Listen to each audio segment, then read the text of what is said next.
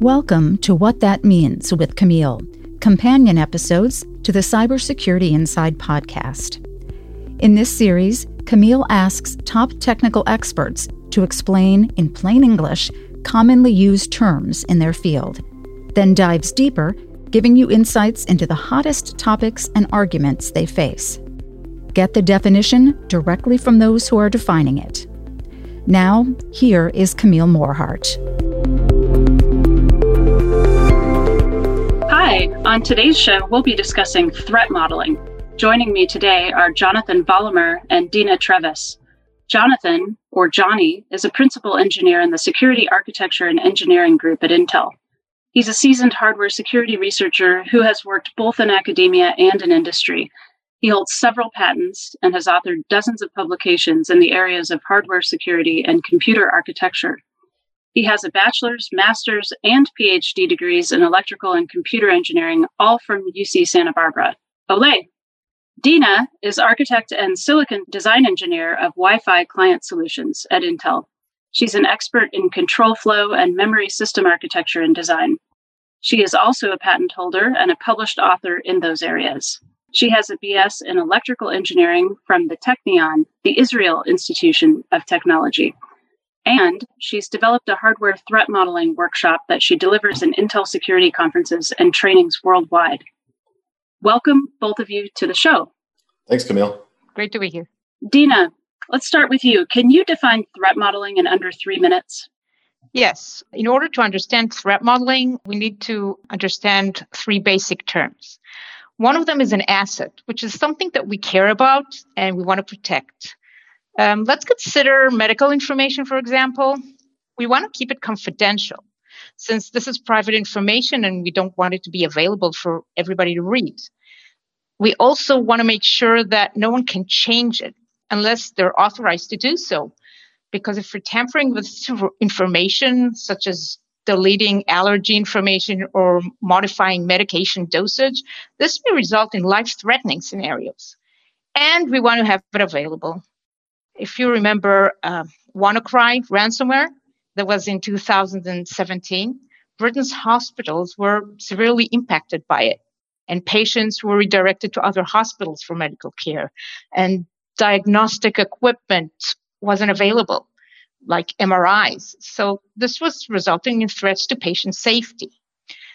Now, we need to consider adversary. An adversary is someone that has skills and motive to get to our asset, and either to find out information, damage it, or deny us the service. And attack surface, which is some sort of opening that the attacker will use to get into our system. We can visualize it as a door or a window to our system. Threat modeling is basically taking those three elements and start playing what if. And when we've come up with all kinds of what ifs, we start thinking of mitigation, how to protect our system. So can you say one more time, what are the three things, just to kind of close on the definition? The three things are asset, this thing that we care about and want to protect, adversary, someone that has skills and motives and want to get to our asset, and attack surface, which would be the way to get into our asset, this opening, this hole that uh, helps the adversary get into the asset. And are adversaries sometimes inadvertent? Or are we talking about ill-intentioned people specifically? Well, usually when we talk about adversaries, the word itself means about ill intention, but sometimes things can happen by accident. A database can leak because of some sort of problem, uh, vulnerability, weakness in the security, and it's available out there. Nobody meant for it to happen, but it's just there. And then people can access it and get to the information and use it. Okay, that's great. Thank you for the definition. Let's dive a little deeper. One of the things that you were alluding to, I think, is that threats can evolve along with technology. So sometimes threats might exist when you're designing a product initially, then and then once the product is shipped, the threat landscape evolves. Um, and then either because the product is used in a different way than it was originally intended, or because nobody uh, had figured out the, the kind of attack when it was initially designed, it's not protected anymore. One thing I want to ask is, Johnny, does threat modeling differ depending on use case or depending on product? Yes, absolutely, Camille, it does. So that's really the entire purpose of threat modeling. That's really the art of threat modeling. And so the threat modeling activity is very dependent on a system's use case, the system's assets, as Dina mentioned, where the system will be deployed, uh, who will be using it, what it will be connected to, and so on and so forth.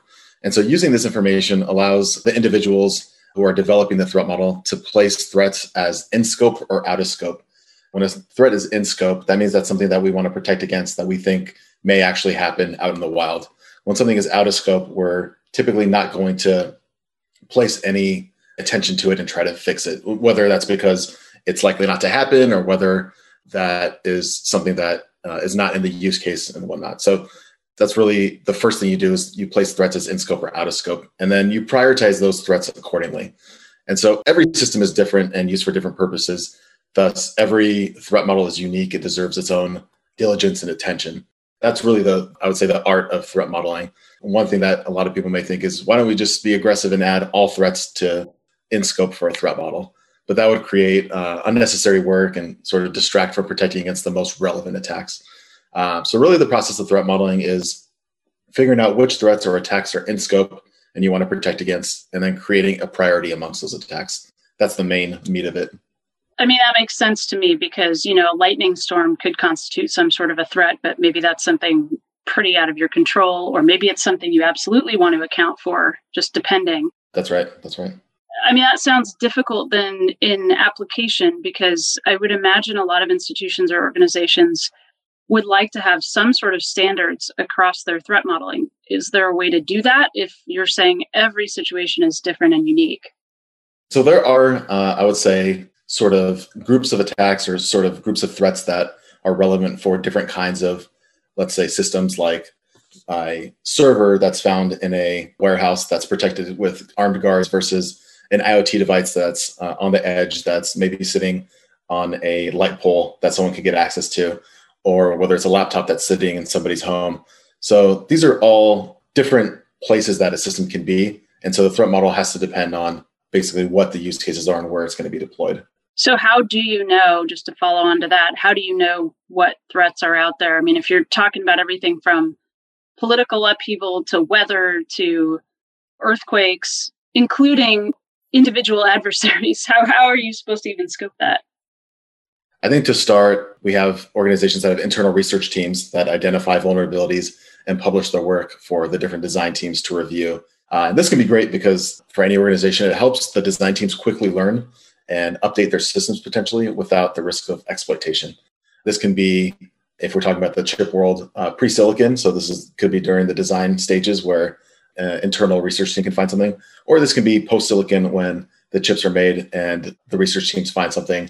You know, post-silicon can also be mitigated as well, but of course it's easier pre-silicon. Um, so yeah, we start with the internal research teams. And then next we have the, I would say, academic or otherwise external researchers who find different vulnerabilities or weaknesses and publish their findings either online or in forums or conferences and these sorts of things.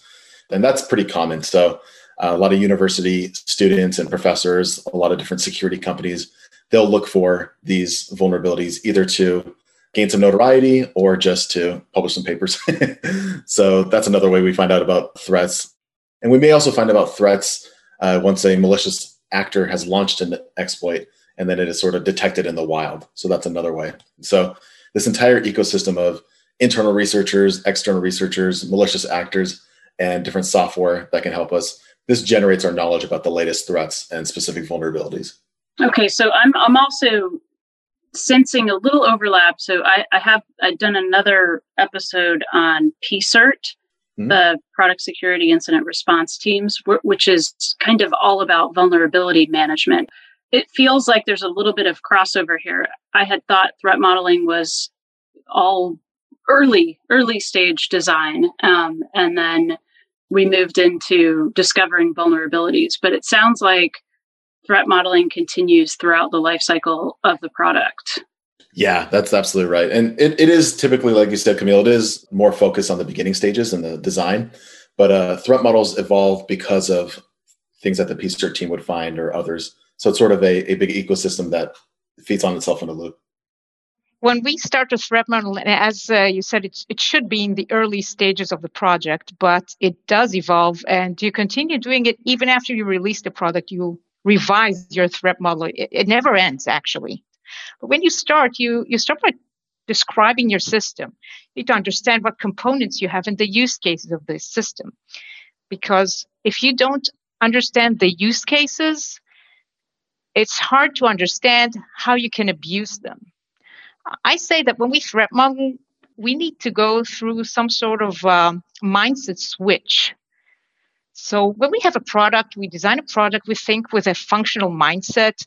We want to make sure that our product does what it's supposed to do. But when we think with a security mindset, we want to make sure that it doesn't do what it's not supposed to do. Also, when we think with a functional mindset, we consider the use cases. And when we think with a security mindset, we think about the abuse cases. So if you don't know your use cases, you cannot really come up with the abuse cases. So this is the first stage. You need to draw a diagram that shows all the components that you have, the use cases, the dynamic flow in it. I'm going to interrupt you for a second because this, I, and I, I think maybe I already was trying to hit on this, but this is very interesting to me because especially in hardware, the use case that you design something for may not be what it's used for five or ten years later, because I think the hardware architecture through release cycle can be years, and the world changes. I mean, especially in the last couple of decades, it seems like the compute world has changed pretty dramatically, and there can be, you know, entire new classes of usages uh, and people using systems for things that we could not ever have anticipated. So how are you dealing with that?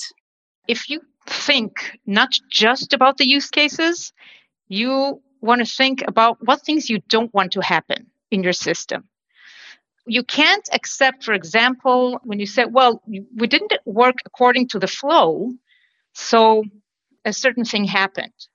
Well, we can agree that the functionality will not be good because we did not work according to the flow, but we cannot allow security problem because of that. So when we threat model, we think of all the ways not to use our system the way it's intended.